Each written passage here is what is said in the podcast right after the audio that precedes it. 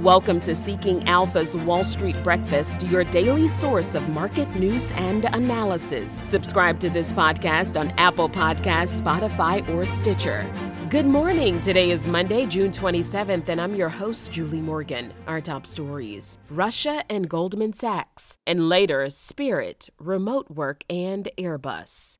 But first, let's take a look back and then a look ahead. Stocks finished sharply higher on Friday, capping off a weekly relief rally and regaining some of the losses that marked the middle of June. The Nasdaq and S&P 500 both rose more than 3%, while the Dow added more than 800 points. Ahead of the opening bell today, Dow, S&P and Nasdaq futures are up. The Dow up 0.3%, the S&P up 0.6%, and the Nasdaq up nearly 1%. We'll take another look at futures as well as the world markets, crude oil, and commodities in a few minutes. In the earnings spotlight today, Nike, Jefferies, and Trip.com.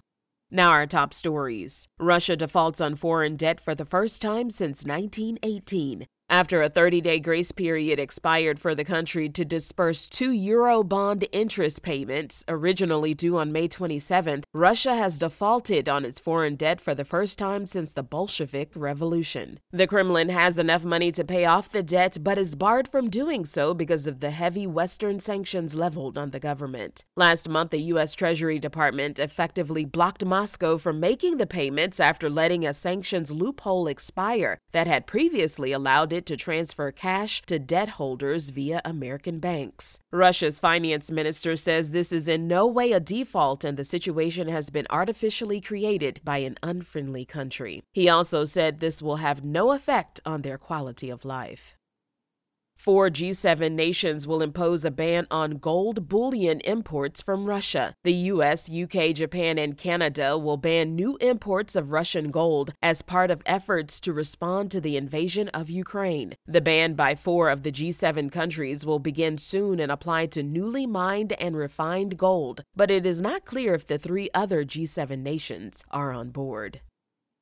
Goldman Sachs is looking to raise $2 billion from investors to purchase distressed assets from crypto lender Celsius Network. According to Coindesk, the potential purchase would allow Goldman to buy Celsius assets at a huge discount in the event of a bankruptcy filing. The bank is evaluating interest from Web3 crypto funds, funds focused on distressed assets, and traditional financial institutions. The Wall Street Journal reported Friday that crypto lender Celsius Network has employed restructuring consultants in preparation for a possible bankruptcy filing. Celsius reportedly had $11.8 billion in assets as of May, which is down from nearly $25 billion in October.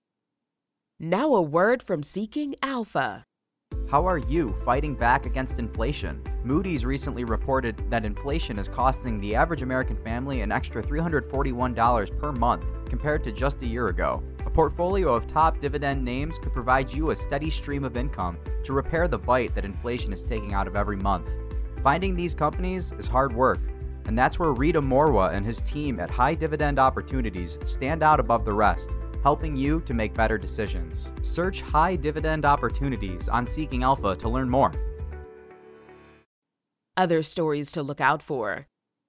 Spirit Airlines shareholders should vote to approve Frontier's revised takeover offer after Frontier increased its bid on Friday. Proxy firm ISS said Frontier's revised offer is preferable to JetBlue's as it matches JetBlue's protection related to regulatory failure and the increase in JetBlue's offer price, as well as an increased prepayment from Frontier. Spirit shareholders are set to vote Thursday on the Frontier deal. Frontier late Friday raised its per share cash offer to buy buy the airline by $2 to $4.13 a share. Frontier also increased the reverse termination fee it will pay Spirit to $350 million from the earlier $250 million if the merger is not completed for antitrust reasons. Frontier will also pay $2.22 a share to Spirit stockholders as a cash dividend once the deal is approved.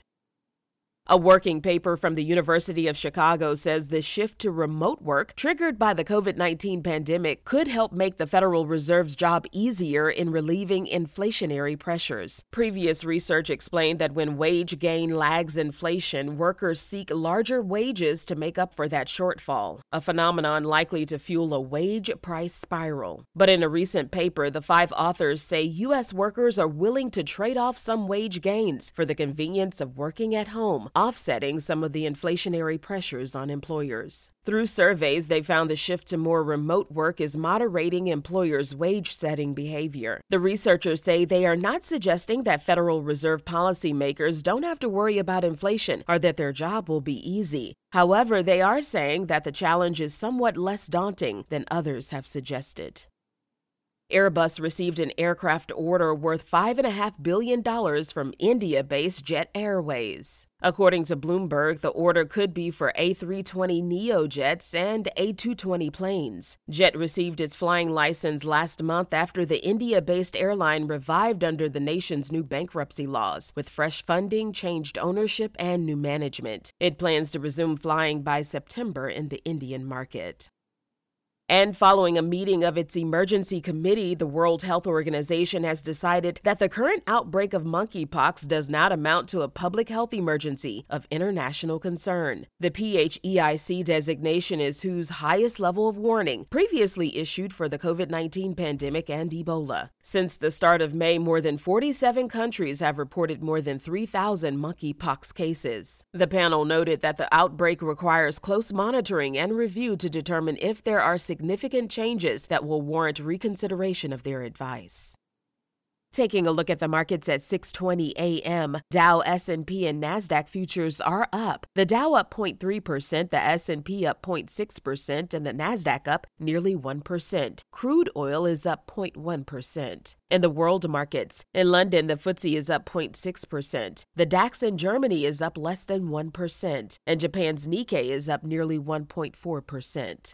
Commodities. Brent is up 0.4%. Natural gas is down 1.5%. Gasoline is up 0.3%. Corn is down nearly 1%. Soybeans is up nearly 1%, and copper is up 0.2%.